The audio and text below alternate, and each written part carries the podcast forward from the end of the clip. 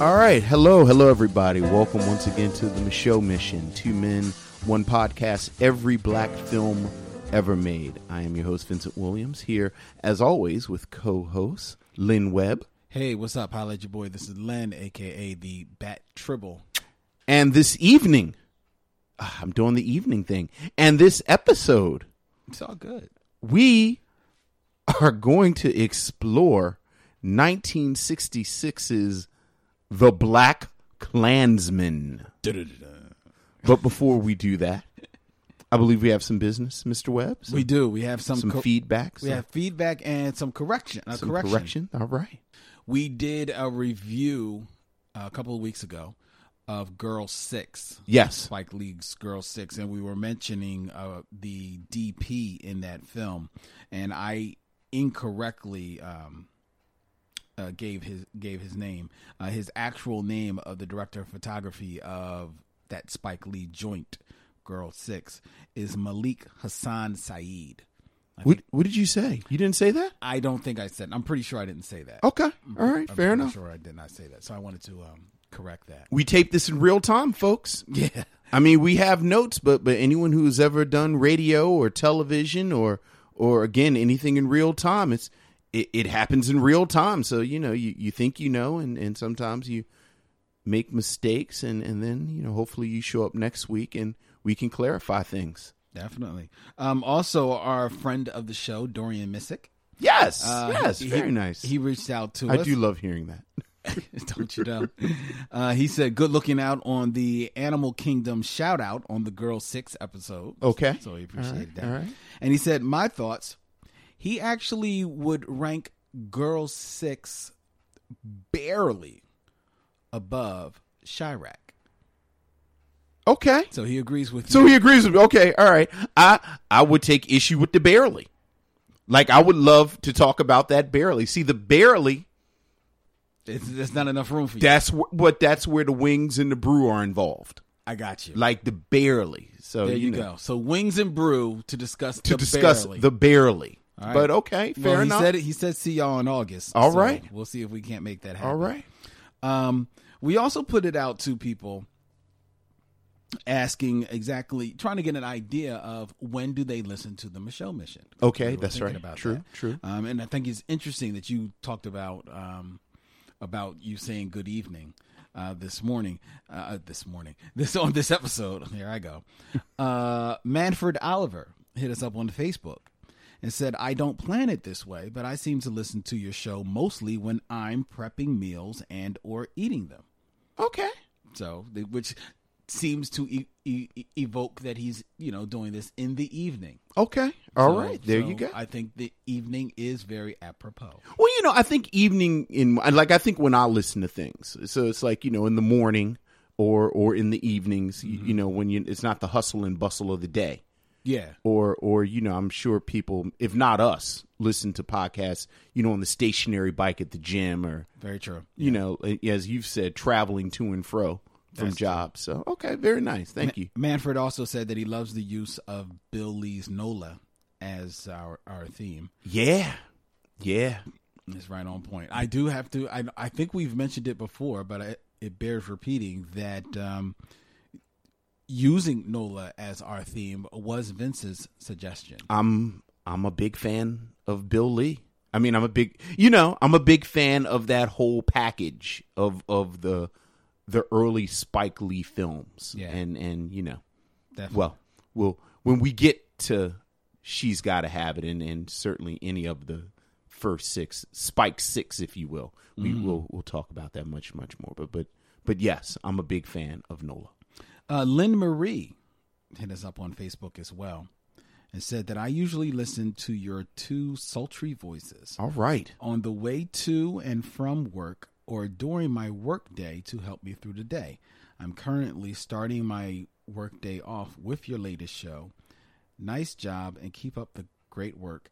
Hashtag listening to the mission. Aw, thank you, Lynn. Yeah, that's thank so, you. That's, I appreciate, you know, I appreciate that. Most, most definitely. Most definitely.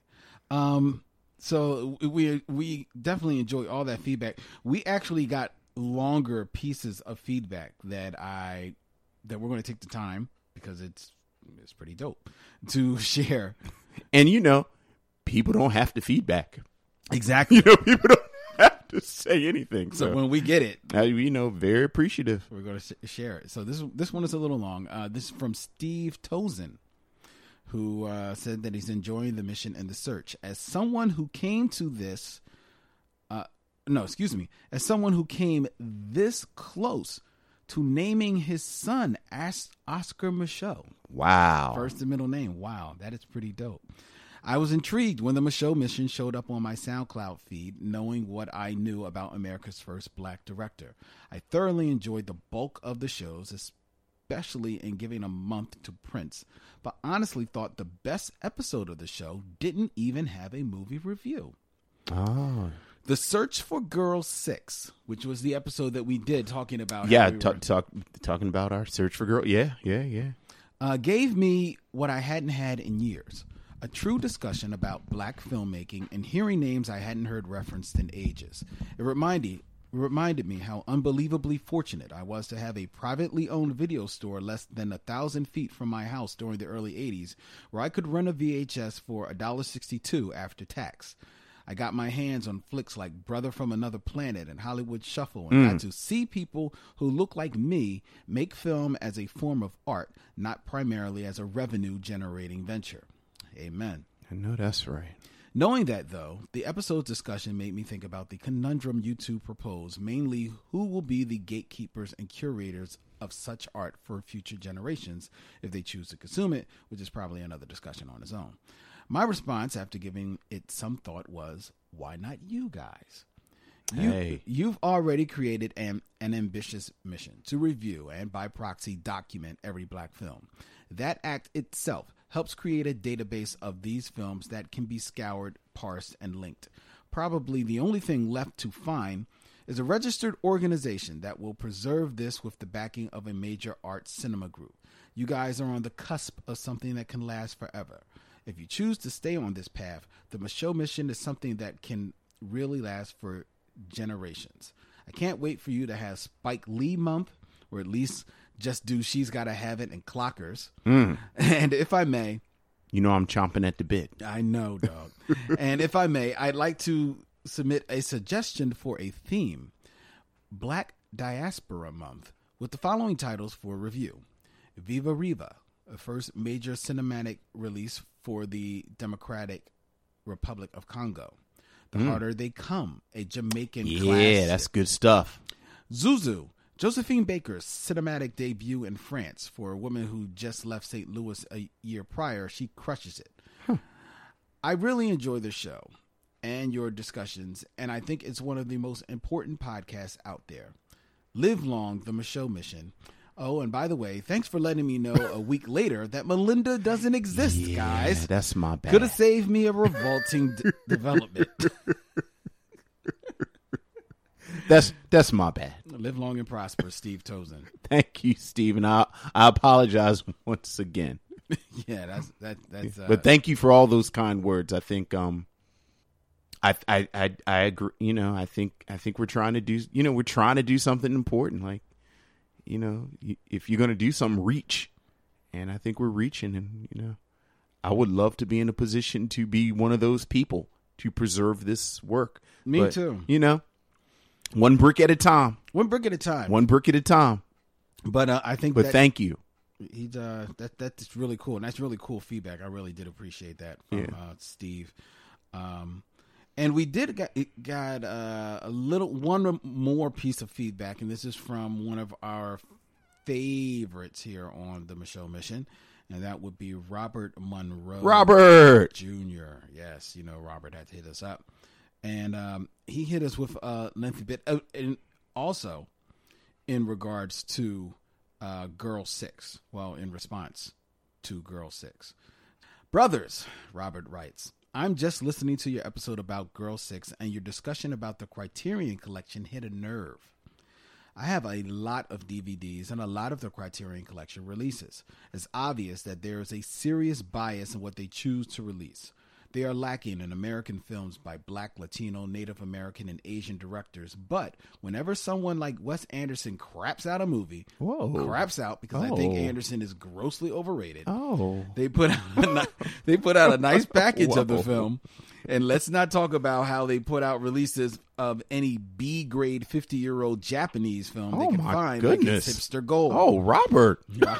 Oh, boy. Mm.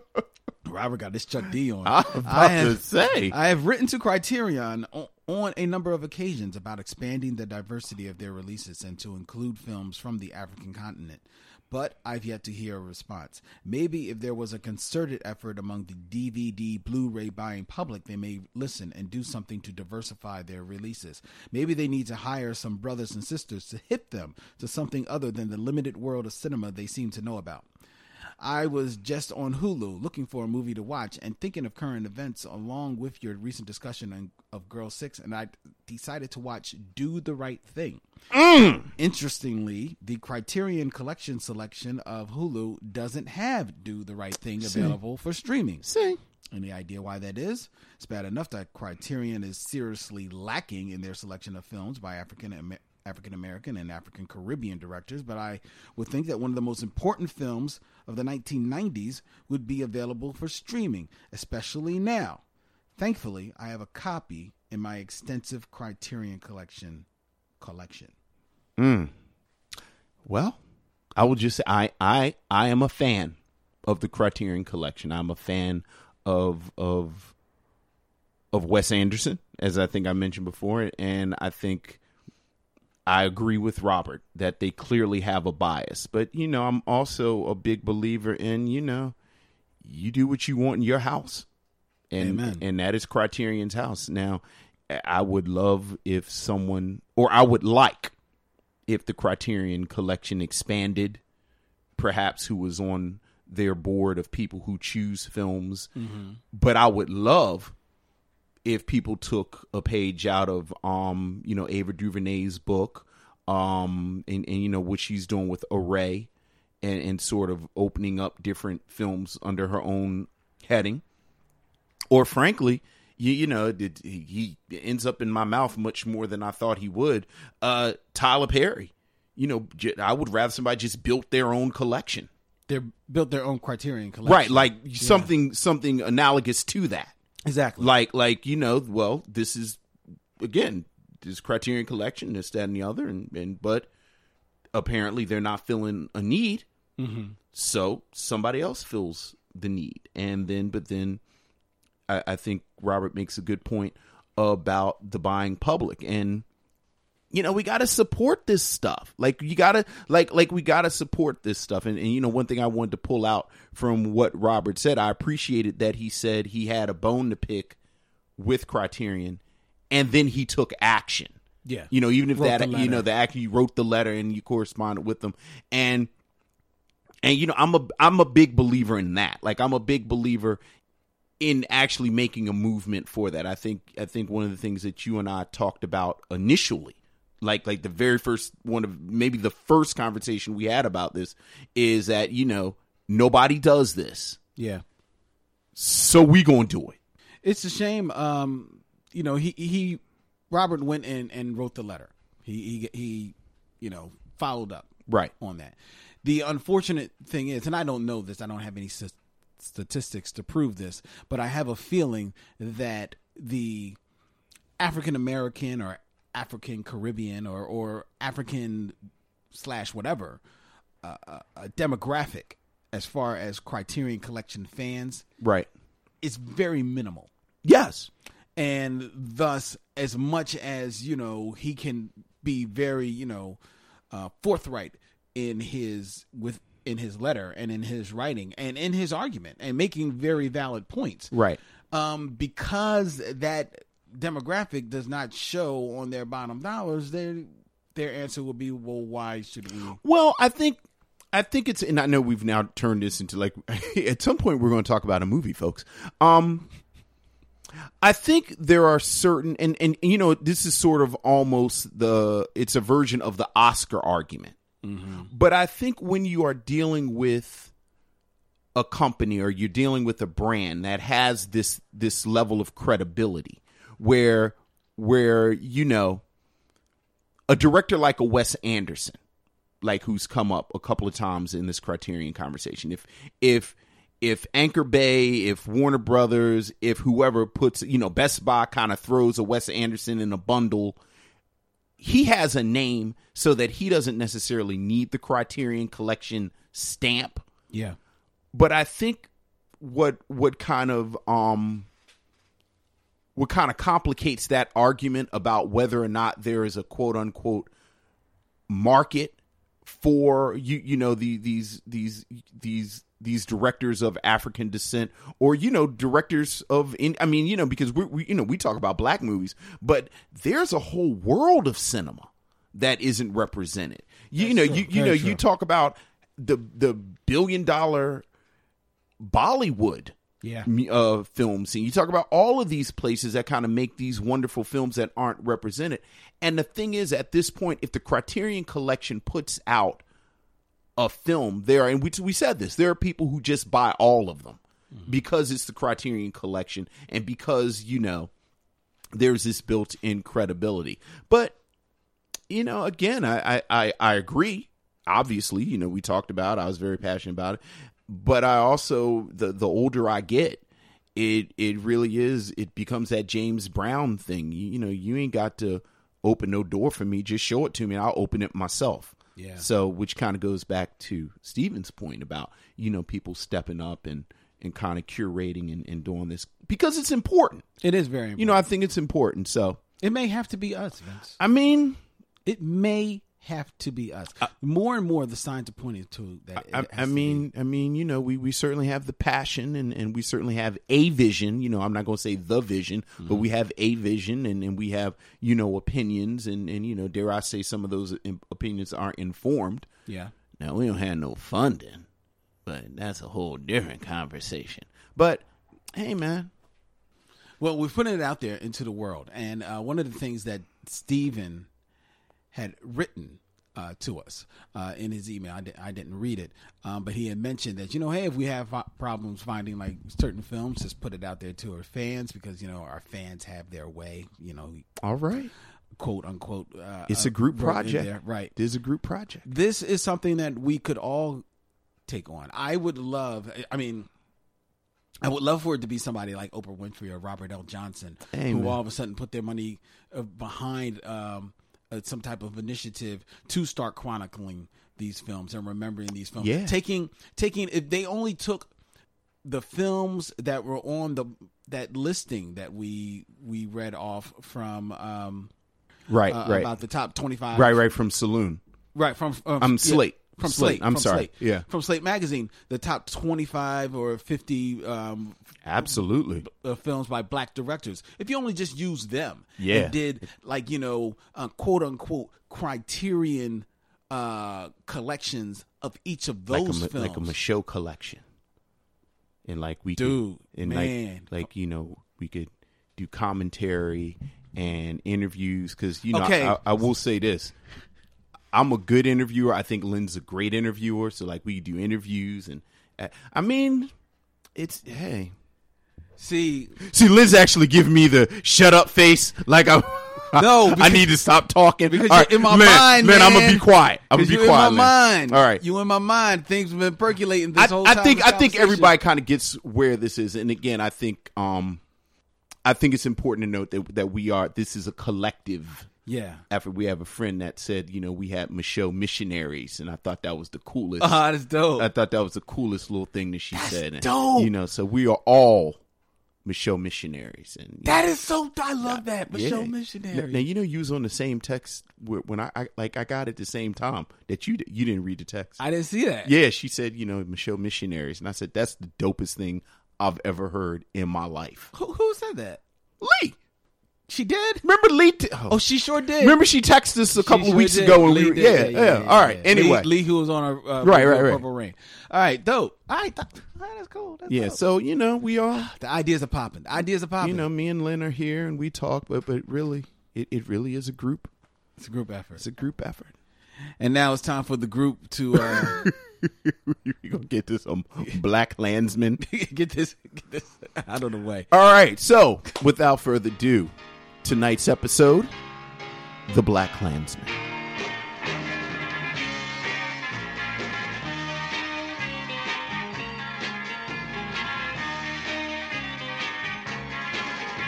The Ku Klux Klan killed my little girl. Now I'm alone in this hostile world.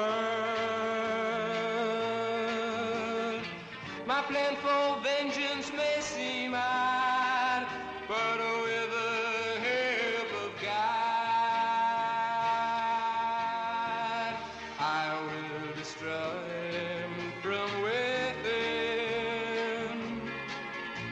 Disguise myself and be the Black Klansman, and the Klan will ride this night, living their big life, burning cross upon a hill, guiltless people die. Why can't they learn to love and understand? What type of fool could find good in the Klan?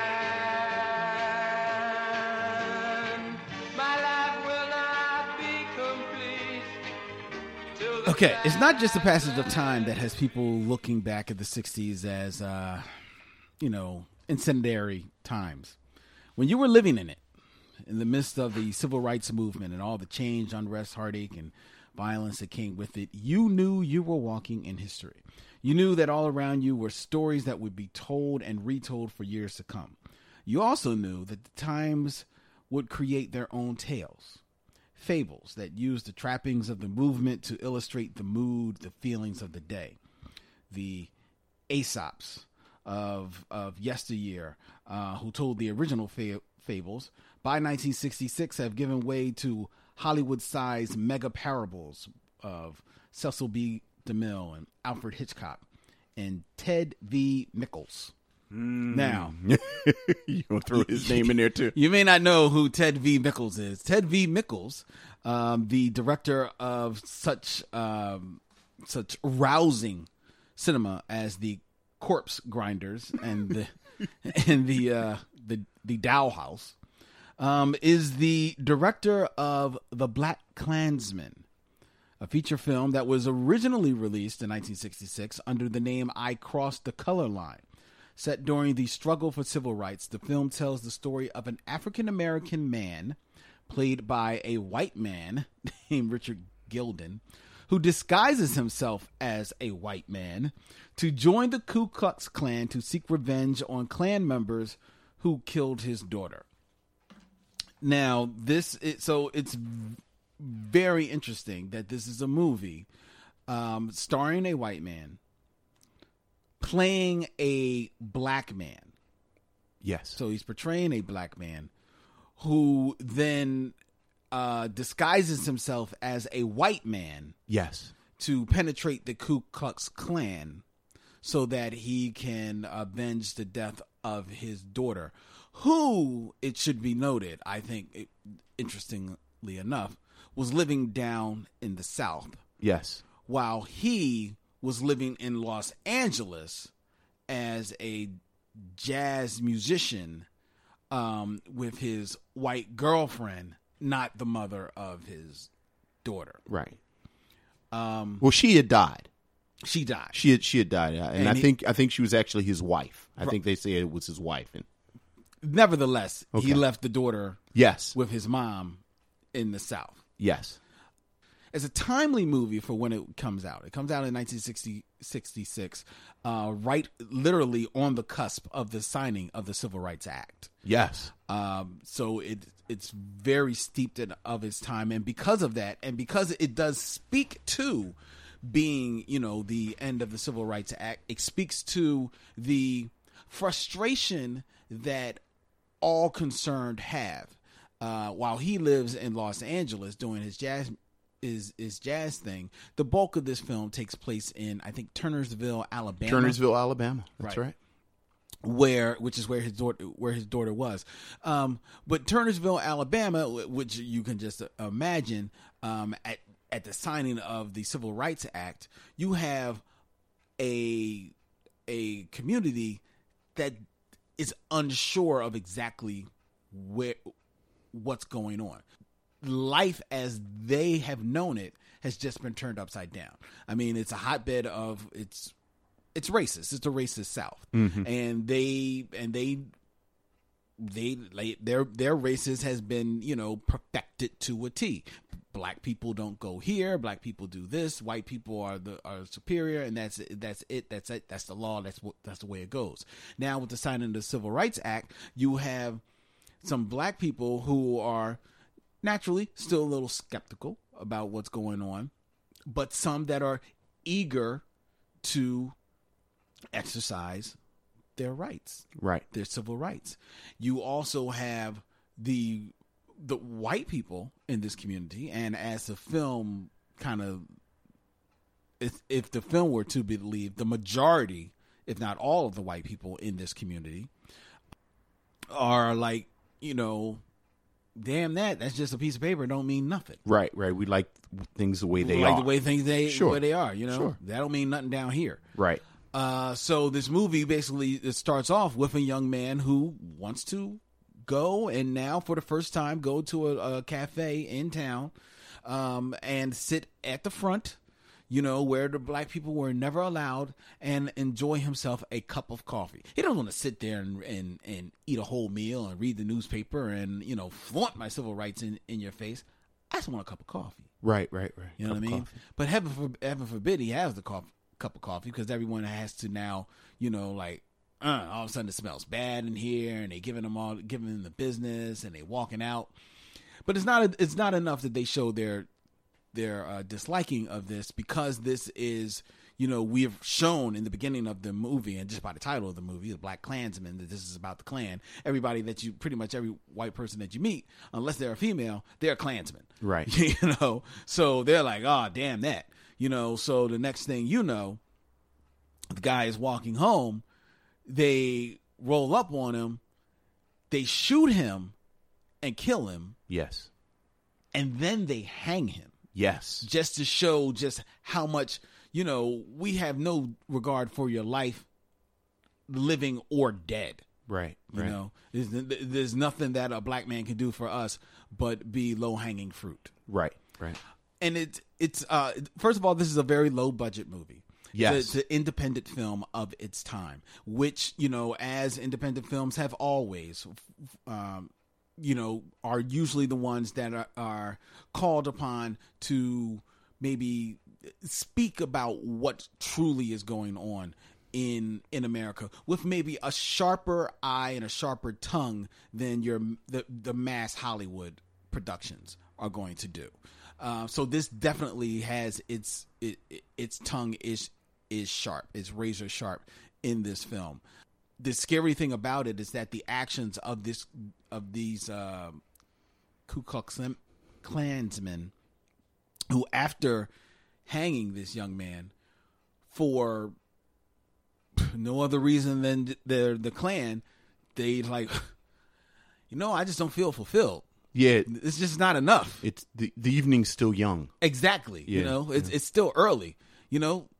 Let's go bomb a church. Right, right. So right. They go firebomb a church, which is where they are. Uh, um, Jerry. Jerry. Jerry Ellsworth. Jerry Ellsworth. His daughter um, inadvertently is killed. Yes. Um, it, it bears some noting that they don't throw the bomb at her. They throw it at the church. And she walks out she as walks out the bomb right actually the bomb hits. Explodes. Yeah. Uh, because she is the only person that is killed. Yeah. Um, because of the bomb. To watch this and to watch some of the actions that, that happened in this film, you know, the the the the racism that is depicted in this film, the actions that are depicted of these white men that are that are depicted of the police officers in these in this town of Turnersville, the the law, the mayor, the the, the everyone in this film. It would be easy to say because it's it's low budget and it's going for and it's you know, is trying to reach out to the lowest common denominator out there, that some of these actions are sensationalized, but they're not. No, this is many, history. Yeah, many absolutely. of these, you know, while this is not based on a true story, many of these actions are ripped right from the headlines. I would say the actions are downplayed compared to reality. Yeah, you know? yeah, very much so. Um, and yet, even still, with that, there is still a strangeness and a um, there is still a level of sensationalism to mm-hmm. some of these actions. When Jerry in Los Angeles hears about his daughter dying and hearing that it was the Ku Klux Klan that killed his killed his daughter, he all of a sudden, at the time that he hears it, he's in bed with his girlfriend, his white girlfriend. Yes. And he's he goes off into like this big rage against white people. You right. know, like, white right. people, white people, white people. Kind of understandable. Right. You know, because like, you got to imagine what he's he's had to go through. But then that rage then leads him to literally beat the hell out of his girlfriend. Right, right. He strangles her. Yeah. yeah. Which And that's like, whoa. Yeah. You went to zero to like one hundred sixty yeah. real quick, dude. You know, um, so and and then there is some of the uh, later in action in, in response to the Ku Klux Klansmen seemingly killing this boy for no reason. You gotta imagine this wasn't the first time right. they've done this, but this was because this was after the signing of the Civil Rights Act. Everybody was like, no, they like damn this. There are some people in the in, in the community who was like, yo, we need to strike back, right? But we don't know how to strike back, so they reach out to New York. Up, I got to call. We, we we we got we got we got to separate that part of the conversation. Really, we can't talk about Max Julian in in this. Really, that's a whole separate conversation. That's okay. a whole separate section. All right, man. So so go ahead, because Max is... and do the plot and say that's Max, but don't talk about Max Julian. I won't talk about. All right, him. Go ahead. So they reach out. They reach out to New York, mm-hmm. uh, and they get some. Um, Some agitators, if you will. They, they are actually northern agitators. Northern agitators to come down and basically, you know, show them how it's done. Right. As far as getting back at the man. Yes. Um, and there's a couple of guys that come down. One guy who's wearing, uh, obviously, like his, his youngest brother's suit. Um, uh, they come down to kind of like show show the town like this is this is how it should be done. And we're we're going to get this. We're we're going to show them exactly, hit them where they hit us. Um, and meanwhile, while that's going on, Jerry's girlfriend from back in California and his buddy, um, who's a, a darker skinned black guy, yes, uh, follow him to Turnersville, Alabama. Did you, you haven't mentioned why Jerry's coming to Turnersville, Alabama yet. Well, he's coming to Turnersville, Alabama because hearing that his, his daughter died and hearing that she died at the the hand of the Ku Klux Klan, he decides, looking into the mirror one day, that he, you know what? I bet that I could pass for white. Yes.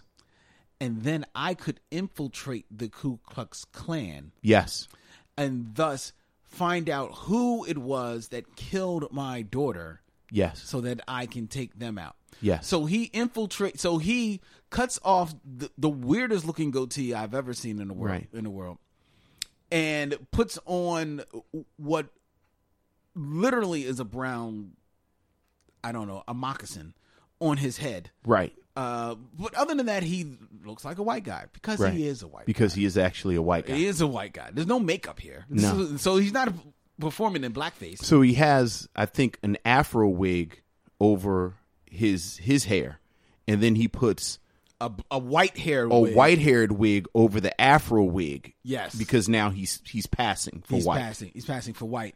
And he goes to Turnersville to talk to the um uh, and I, I want to get this person's right the, the the head of the um Ku Klux Klan the head of the Ku Klux Klan there, who is the oh man what I want to say he's the exalted what is he the exalted Crayola what is, no he's the exalted Cyclops. I was about to say I think Cyclops is he's actually the, exalt, the exalted Cyclops mm-hmm. of the local K K K, which is not affiliated with the National, which they make sure to they, point that out whole, to you. Okay, go they, ahead. I'm sorry. Definitely. I'm sorry. I just want to make sure, like, don't don't. Oh yeah, because you can't skirt over it. Right, right, right. You know, like, you know, we're not affiliated with the National K K K. We're an independent K K K. Right. Because the right. National K K K is all about just the money. You know, right, like right, no, no, right. no. We're about we're we're we're about doing it our way. So they're making sure because they don't want to disparage, you know, the National K K K. Um, but. Jerry is coming because, no, I like the way y'all K K K. I don't like that K K, the National K K K. I want to do K K K the way you do the K K K. I like your K K K way. And, and I'm going to bring it to... And I'm going to open up a branch. I'm yes. going to open up Mick K K Ks back, back in Los Angeles. Yes. And so you can help me do this. So, mm-hmm. you know, and basically, you know, he... He plies the Exalted Cyclops with basically like, like you get off the plane in Los Angeles, we're going to give you five thousand dollars and set you up. So he's like, oh, cool. That's great. As a matter of fact, just for doing that, meet my daughter. Yeah. So now he rides around in his daughter. This is a very, and again, a very interesting part about this film. You have a a guy who's who is in the film. He's playing a black guy. Yeah. Passing as white. Yes. Yet as a black guy and also as a black guy passing as a white as a white guy, yeah. you see him with in bed. Yeah, he sleeps with two white with women. With two white women. Yeah. Oh yeah. Getting it in. Yeah. nineteen sixty-six. You know? Holla. Yeah. Um I was very I was curious when I when I chose this film. I chose it thinking I'm not going to like this film. This looks, but this looks like a film that we need to we need to see. Right, right. Um, like this, this. There's nothing about this film that could be good. And to the point, it's not that great a film. No, I mean, you know, it is what it is. It is what it is.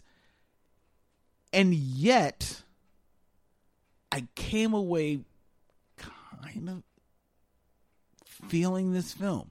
Mm-hmm. Feeling what it was going for, feeling especially in nineteen sixty-six, I felt uh, uh, um, a little proud of this film. Mm-hmm. That in nineteen sixty-six, right off the cusp of the signing of the Civil Rights Act, that it would put this out there in your face, let you know that this is still this is still going on. And of course, we all knew it was still going on, right? But for this to be director Ted Mikels, the producer Joe Solomon, who, and both of them. They both they, they they deal in schlock, you know. Yeah, the, oh yeah. The Corpse Bride. Um, I think uh, the the Dow House. The the producer Joe Solomon does movies like uh, The Gay Deceivers.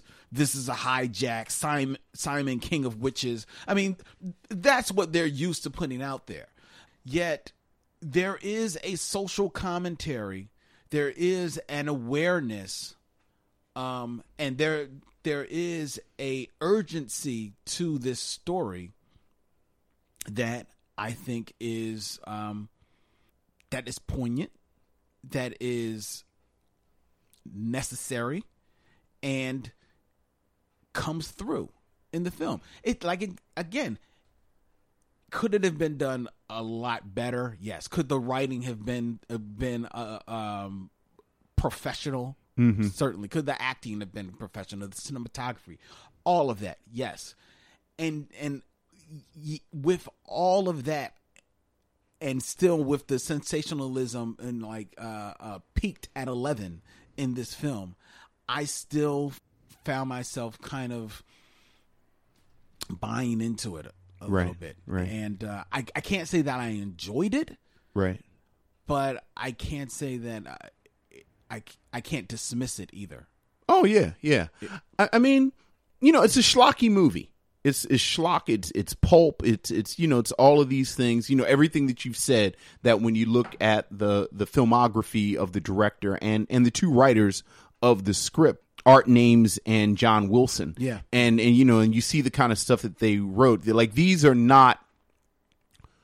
The, these are not a forward-thinking group of people when you look at their filmography. But but I absolutely agree with you. I think there's an energy to this that, you know, part of the reason I like low-budget movies. Like like that sort of, like you can tell that this was a, you know, a done-in-one yeah. set. You know, they filmed a, filmed a scene, all right, done, keep it moving. Well, they advertised, the advertisement for this film was like crazy. Like they advertised on a movie poster like this is the film that was shot in secret.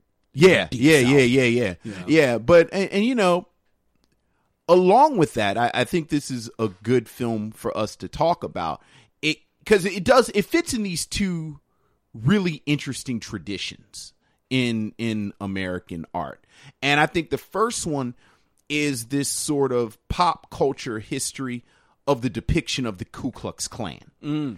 and and and the role the Ku Klux Klan has played uh, throughout the years. And, and, and, you know, you sort of start with um, the work that Williams, Williams uh, Stinson Kennedy did in the forties, where he's like the first person that really kind of infiltrated the Ku Klux Klan and said that this is, this is a terrorist group and this is what they've done. And, and, and, you know, everything that came out of that and, and a lot of what we know about the inner workings of the Ku Klux Klan comes from his work. Yes. And his and, expose, you know. and and you know, and from that something that that you and I would are interested in from another angle as as comic dudes. Right. You know, famously Kennedy went to D C Comics at that point and Superman had a radio show. And it's a famous episode of Superman where Superman fights the Ku Klux Klan. Yep. But it's radical because at this moment you know, it really like like I think we all take for granted that, oh, it's the Klan and, and they're a terrorist organization and they do bad things and they lynch people. But there was a period in this country where people had debates about mm. whether or not the Ku Klux Klan was good. Exactly. And and I think this film very much fits into this tradition of art looking at the Ku Klux Klan and saying what they are and more importantly what they aren't. Like like you know, I thought it was really important, you know, besides the fact that that they're murderers and and, and all of this stuff, that so much of the inner workings of the Ku Klux Klan in this film had to do with money. Yeah. Like like you know, it's all this talk about we're not affiliated mm-hmm. with the the actual Ku Klux Klan, but you know, just to bring another movie in here, like this is the McDowells of Ku Klux Klans. Yeah, exactly. Like they exactly. don't want to pay the franchise fees exactly. to be affiliated with, like, you know, we want to lynch people, we want to burn down churches, but we don't want to pay our money to the actual Ku Klux Klan. Right. So, and it's all of this stuff that even when, like you said, when Jerry comes and says, I want to start a branch like yours, I don't want to be affiliated with the central branch, but he says, but I'll give you five thousand dollars. So it's all of this that kind of undermines this very real conversation at this moment. Mm-hmm. And I'm saying at this moment, I feel like one of them crazy ass You uh, congressman just said something like last week about, oh, they talk about the Ku Klux Klan, but they keep the peace. And, you know, this whole mythology of the Ku Klux Klan that, you know, kind of c- comes out of Birth of a Nation. Mm-hmm. So that I appreciate this film as it fits into that, that, you know, in no uncertain terms, the Ku Klux Klan is bad and they're, and they're terrorists. And they're just a bunch of thugs. Like, like they're a bunch of thugs and, you know, they kill children and they kill people. So that's the one part. The other part that really interests me is I'm always kind of fascinated with the notion of passing and, you know, black people pretending to be white people. And, and you know, you, you look at it in literature and, you know, Charles Chestnut writes about writes about a lot in his short stories. Uh, there's this amazing novel called Plum Bun by hmm. Jessie Fauset that's about passing. And, of course, you know, maybe the most famous passing author was Nella Larson in her right. two novels on passing. And and the thing about passing is that passing is never about blackness. Passing is about whiteness. Exactly. And how unstable whiteness is. And the fact that you had these people who who are very, you know, have this anxiety about, you know, the purity of whiteness and and and the fact that you had some black people who could say that they were white, but but if they can say that they can they're white, like what's you know it is like like I've brought in a Boomerang. Now you bring in another great text, like it's the star-bellied sneeches from doc from Doctor Seuss, and you know it's like, well, I got the stars on my belly, so I'm special. And then a dude comes and sells stars to the other sneeches, and then it gets all mixed up. Right. Well, who's really who's who's really the the real star-bellied sneech? And it runs through all of these texts. And I mean, even you know, we're talking about the, you know, I was talking about books, but certainly the most famous film that deals with past Imitation of Life is is the two Imitations of Life, and it's the same thing where you have these people who are black, as long as it's black people in the room, right? But when black people leave the room and some white people walk in the room, well, you look like us, so you're one of us.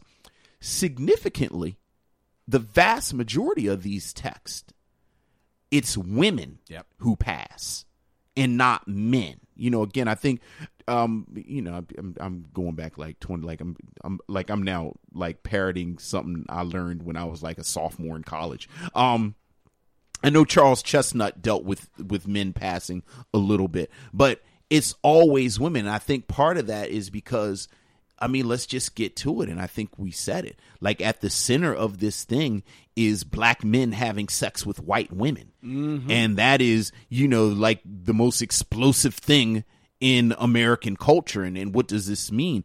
And just as a point of reference, this comes out in nineteen sixty-six, one year before Guess Who's Coming to Dinner. Amen. Which, you know, if you look at Sidney Poitier and that, like, like how can you get more sort of, I mean, frankly, in this film, desexualized? Like the famous thing about, you know, um, Guess Who's Coming to Dinner is that they never show them kiss no. until the very end, and they kiss in the back of the cab. But even then, you see it as a reflection out of the rearview mirror. Right. Like it's it's and like it's partly covered up because of the, their body language. Exactly. So yeah. like the notion of this black male, white female sexuality is is one that, you know, America can't deal with. Yeah. Yet nineteen sixty-six, like you said, this dude, like at one point, at, like at one point, he's in bed with his girlfriend. Like when you when he finds out about his daughter, and when he pulls the cover back, like for a split second, I said, "Is this dude naked?" Yeah, dude. Because it's amazingly sexually charged. I thought about that too, especially in that scene, knowing that it's nineteen sixty-six, and I know it's it's, it's independent and everything, but when they showed her in that, it showed them in bed, I was like, like wow, that's an amazing amount of cleavage that they're showing on right, her. Right, she's about to fall out of the yeah. yeah. And then when he gets up, I'm like, dude's got on like his tighty whities. Yeah, I can't. I don't.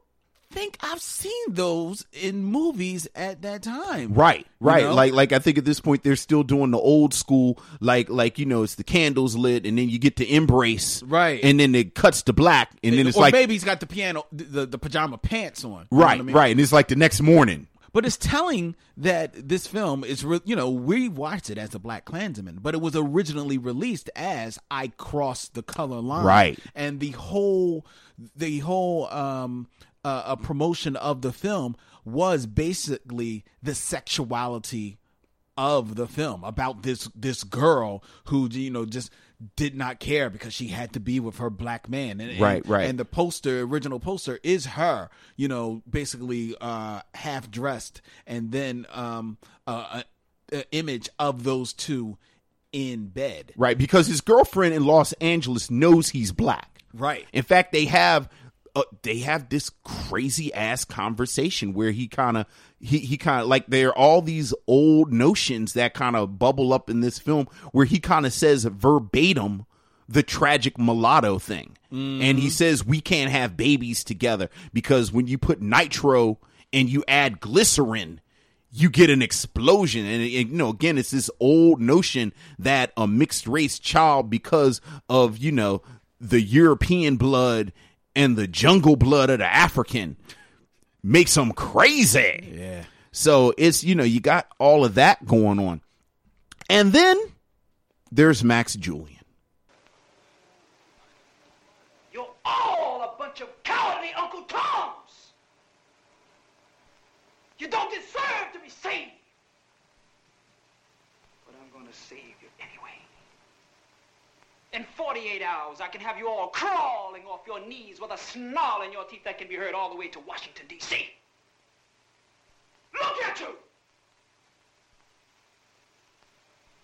If your proud ancestors could see you now, they'd spit in your cringing faces. Your forefathers were proud men, proud men! Follow me for forty-eight hours. and you'll never have to follow anybody again.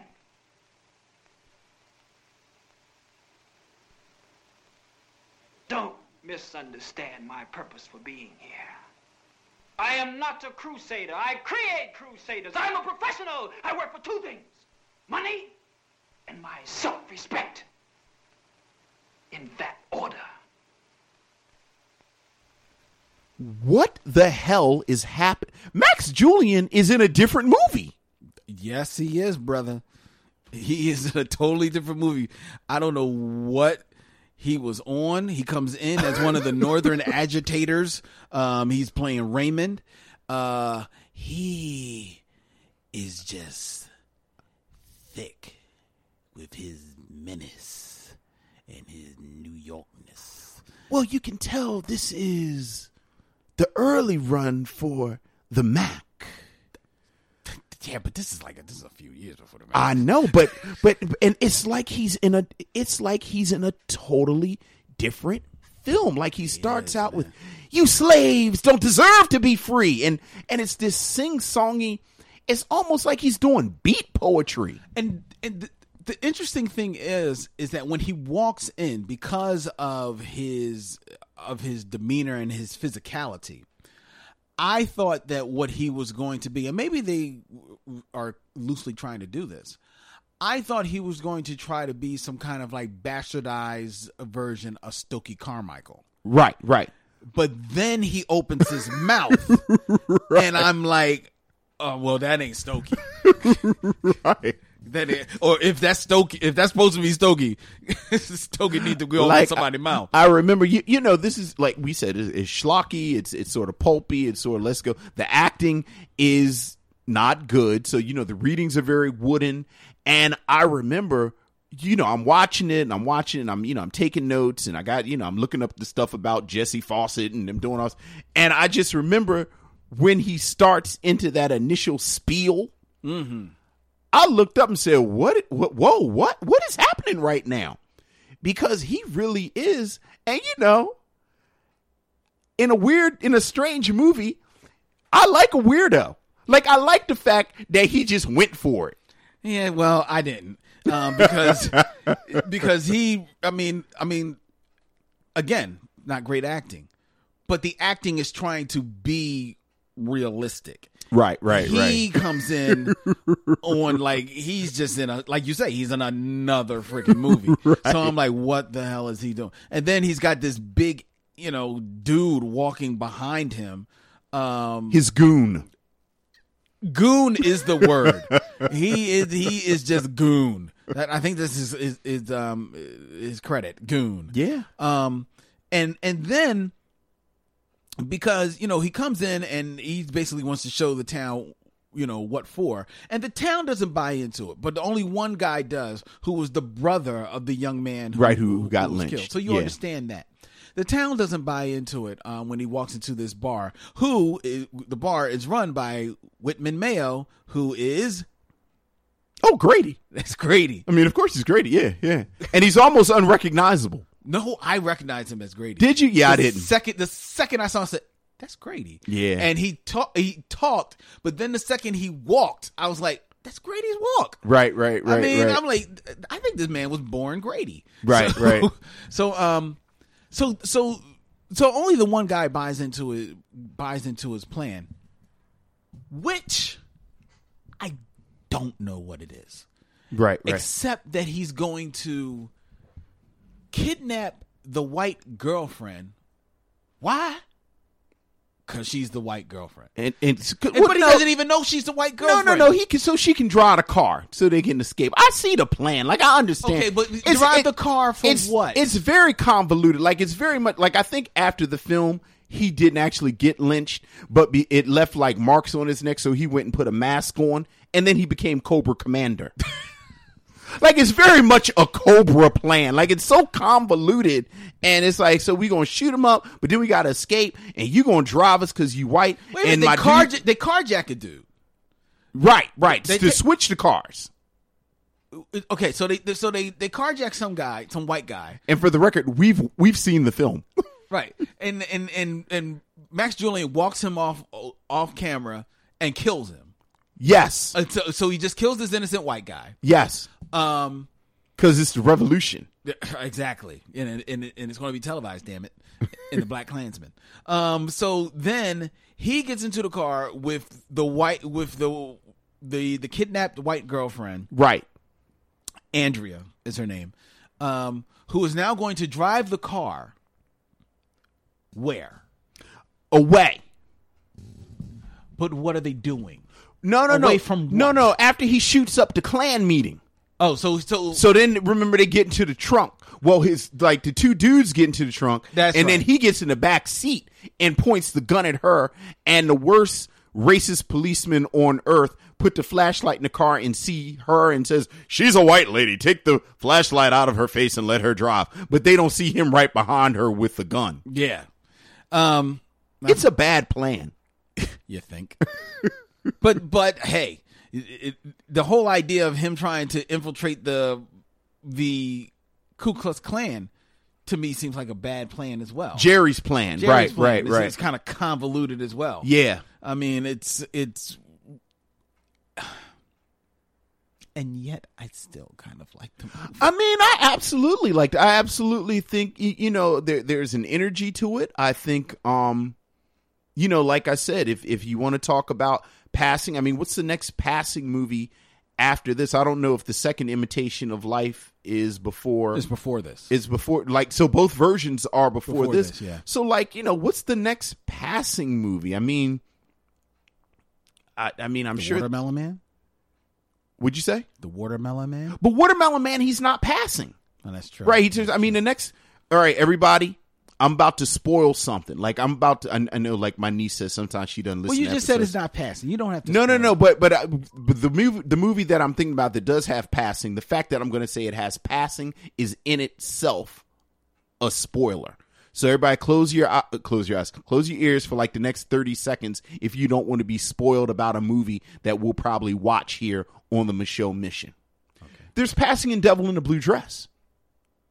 Yeah, because that remember that's the that whole is. Thing. Yeah, and right. and the thing about Devil in a Blue Dress is that you have Jennifer Beals right. playing a black woman, and Jennifer Beals is you know I'm not sure how she actually identifies herself, but she she is of African descent, like she's yeah. biracial. She has you know black. She's black. Yeah. So that you know I always think about Devil in a Blue Dress because that's one of.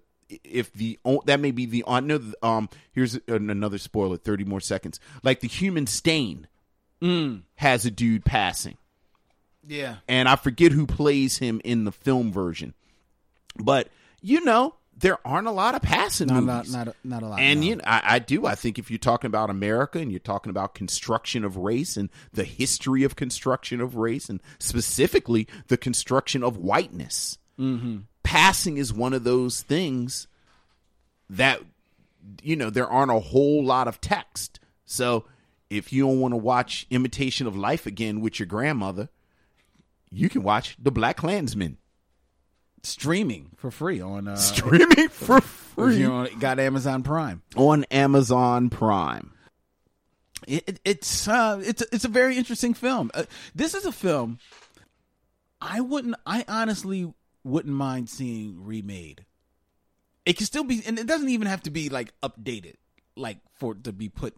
now no but I think because I think there's enough there that you could remake this film, keep it set in that time and it being just as vital, because think about it, this film the, these issues are every bit as vital today. Oh yeah. Um one dude I, I forgot to talk about with this, we we talked about him with um Carmen Jones, mm-hmm. N double A C P president Walter White. Yeah, you know, he almost infiltrated the Ku Klux Klan because right. if you've seen a picture of him, he looks like a white man. Apparently, a, a, the dude who was going to bring him in got wind of the fact that he was actually black, and it kind of but but, you know, even before that, he turned over all of the information that he got mm-hmm. to the F B I because, you know, again, the Ku Klux Klan was a secret organization. Like no people didn't know, you know, all this stuff, all this stuff that we see of the meetings and, and the cross burnings and the initiations.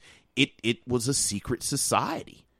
I think for the most part, the Ku Klux Klan are one of the few organizations out there that you can pretty much put in a movie, and, you know, that's the enemy. Like, you can put Nazis in a movie, all right, they're the bad guys. Right. You can put Ku Klux Klan in a movie, they're the bad guys. You know it. Right. You know, like, you know, that that's shorthand. That's movie shorthand right there. Right. Um, but I, I think it's also very interesting that, and I've always thought this, that the Ku Klux Klan, as much as they want to argue for, you know, their right to exist. Right. And, you know, their mission of, you know, being a pure mission or whatever. Sure. I think that um, it's telling that as much as people get down on the Black Panthers, Black Lives Matter now. Yeah. Um, uh, and some people even get down on the Anti-Defamation League. Right. You know? Um, all of those other organs, organizations operate in the light. Yes. You can look at their board members. Yes. You can see who they are. Yes. They don't hide behind a mask. Yes. And consistently. Yes. Like like I've always. heard I, I've they heard, didn't have to be out. Right. I've heard members of, of the Ku Klux Klan in the past ten years say that, you know, because of political correctness and because, you know, everyone has taken, you know, the, between the Jews and the blacks, they've turned everybody against us. So now I have to hide my identity for my own safety. But, you know, from day zero. Yeah, but I, exactly. Right. And and I this I, is when and this we're talking about when you were the superior. Yeah. When people were inviting you to their cookouts you would, and their picnics. You would have parades. You would still have on your mask. Yeah. So don't give us that crap. Yeah, absolutely. Absolutely. I agree. So I didn't like again about the Max Julian character. I mean, um, you couldn't root for him just as an actor, and nor could you root for him, um, his storyline in this film, because right. he was every bit the Northern agitator. He said, "I'm in it for the money, and I'm in it for my self-respect." Exactly. In that order, exactly. Yet, and, and yet, still, I didn't like seeing what became of him in this movie. Yeah, for lack of spoiling it. Yeah. Yeah. I, I, I felt that that was maybe a step that they didn't have to go. Yeah. To. Yeah. And, you know, not for nothing, I don't know much about um, Ted Mikels and, and his own personal beliefs, but I have to say I was uncomfortable with the caricature of the Northern organizer coming in and and and he's represented by Max Julian. Mm. And, you know, and he is mercenary and he is just an agitator.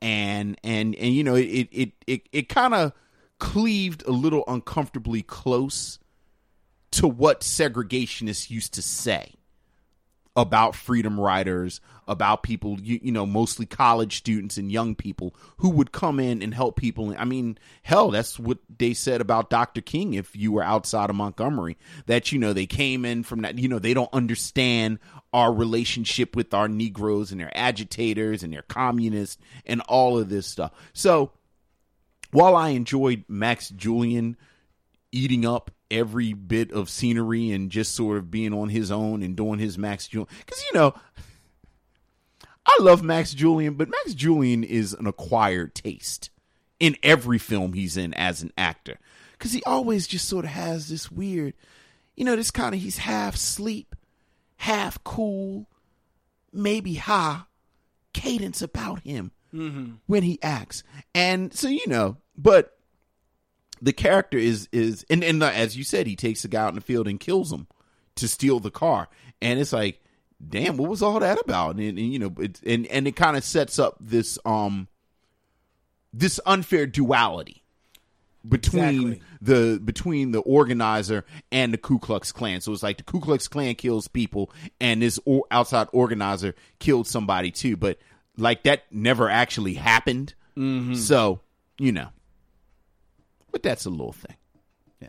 I think it's I think it's much more interesting about this film than not interesting. Very true. Uh, like we said, The Black Klansman is available if you're an Amazon Prime member. And if you're not, why not? Because it's like great, you know, free, like free shipping on Amazon. It's like killer. Um, but if you you have Amazon Prime, it's streaming right now. You can check it out. Um, I think it might be on YouTube too. It may be. I don't, yeah. I'm not. I'm not sure. Mm-hmm. Um, but it's it's a an, it's an interesting film. It's an interesting film, interesting and film. and it's it's a nice stretch of a film. And and again, I think when we talk about films from the sixties and black films from the sixties, I think a lot of times you get the usual suspects. So I was happy that I I had watched it. I you know I never saw it before. So yeah, exactly. I I that's interesting you say that, because there's a film that I know we're going to be getting to um, sooner than later if I have my have my dithers um, here uh, that a lot of people tout for. Um, and it's not it, it wasn't done not long after this film, and um, I can't wait to do that because I can, can you say what the film is? I mean. Uh, the Spook That Sat by the Door. Oh, Lord, have mercy. We've had Spook That Sat by the Door conversations in here. Okay, yes, yes. Yeah, yeah. I, and and uh, this movie, like, brought that to mind. Oh, that's interesting. That Be- kind of, because I of, have inside information. And right. Yeah, okay. Yeah. Oh, that's an, oh, I never would have thought to put those together. That's interesting. Yeah. yeah. So I, I'll be interested to uh, to talk about that film. Okay. Exactly how that film handles. Yes. You know, as opposed to this film. Right. Um, but that'll be coming uh, sometime later. Yeah, sooner than later. We're doing all of them. Yeah. We've got time. We're going to slow walk this. Um, th- somewhere down the line on the Micheaux Mission, uh, ladies and gentlemen. Uh, next, we are we're still digging the crates of Amazon Prime, and next week our film is going to be from nineteen thirty-nine. We're going further back. We're going back to the uh, the um, the uh, the the year of the year of the birth of Batman. Actually, birth of Batman it was nineteen thirty-nine. I'm I'm a, I'm a pressy bat tribble. What month? Um, May.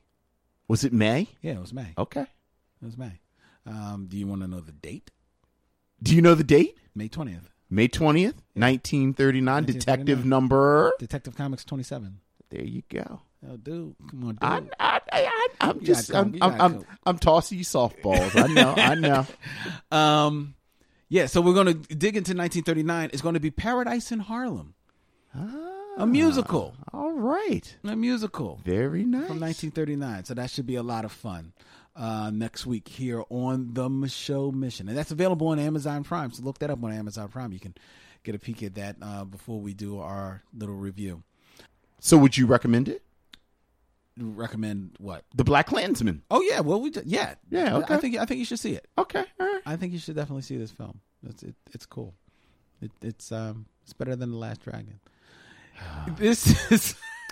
I mean, hey man, you are gonna keep it up. You are gonna keep it up. It's You're a, gonna keep it. Timac gonna come here and just drop kick me. Not even Timac, you know, just the just just the Ghost of Shona, just the Last Dragon people, you know. I mean, I ride with you, but hey, man, you, you, you but gonna, I duck. You gonna stop poking the bear. You gonna stop poking the bear. I know, I know that. You gonna stop poking the bear. All right, ladies and gentlemen, um, thank you for each and every one of you who've been giving us feedback. Feel free to continue keep that feedback coming. You can email us at the Micheaux, uh, at michauxmission at gmail dot com. You can also reach us on Twitter at Mission Micheaux. Find us on Facebook at the Micheaux Mission. Like us on, on on there. Um, or you can leave your comments and concerns via iTunes or on SoundCloud. And we really love you. Read us. Read us um, a nice ranking and uh, comment on iTunes, because that helps people find the show and it uh, gets out there a little bit more noticeable. And as always, you can find the Micheaux Mission on the Black Tribbles Podcast Network. So that was it for Vincenzo. This is Lenzenzo. And in parting, we say, we'll see you when it's time to meet again.